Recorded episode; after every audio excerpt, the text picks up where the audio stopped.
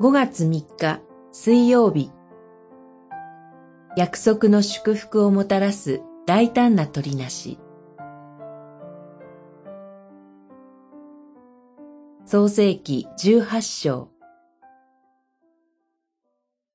アブラハムは大きな強い国民になり、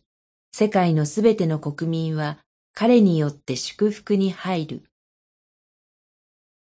18章。18節18章には二つのエピソードが記されています。一つはアブラハムとサラのもとに三人の人がやってきて、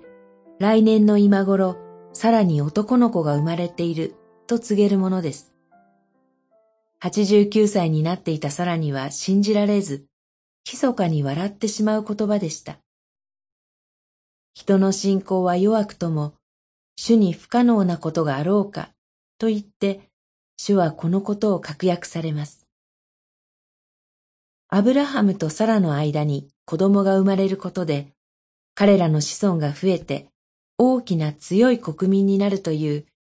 これまでにも繰り返されてきた約束の実現が前進します。その約束には、世界のすべての国民は彼によって祝福に入るという約束が伴っています。その祝福は、アブラハムが子孫に正義と公正を行うように命じて実現します。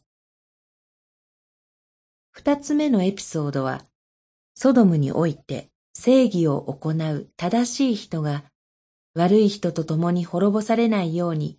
公正を求めるアブラハムの取りなしです。最初、五十人の正しい人のために町全部を許すという主の約束を取り付けますが、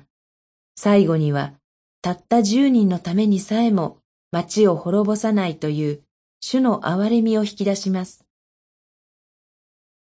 すべての国民は彼によって祝福に入る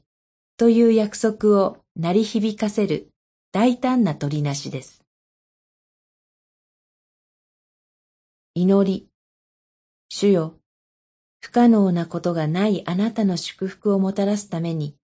私たちも憐れみを求めて取りなします。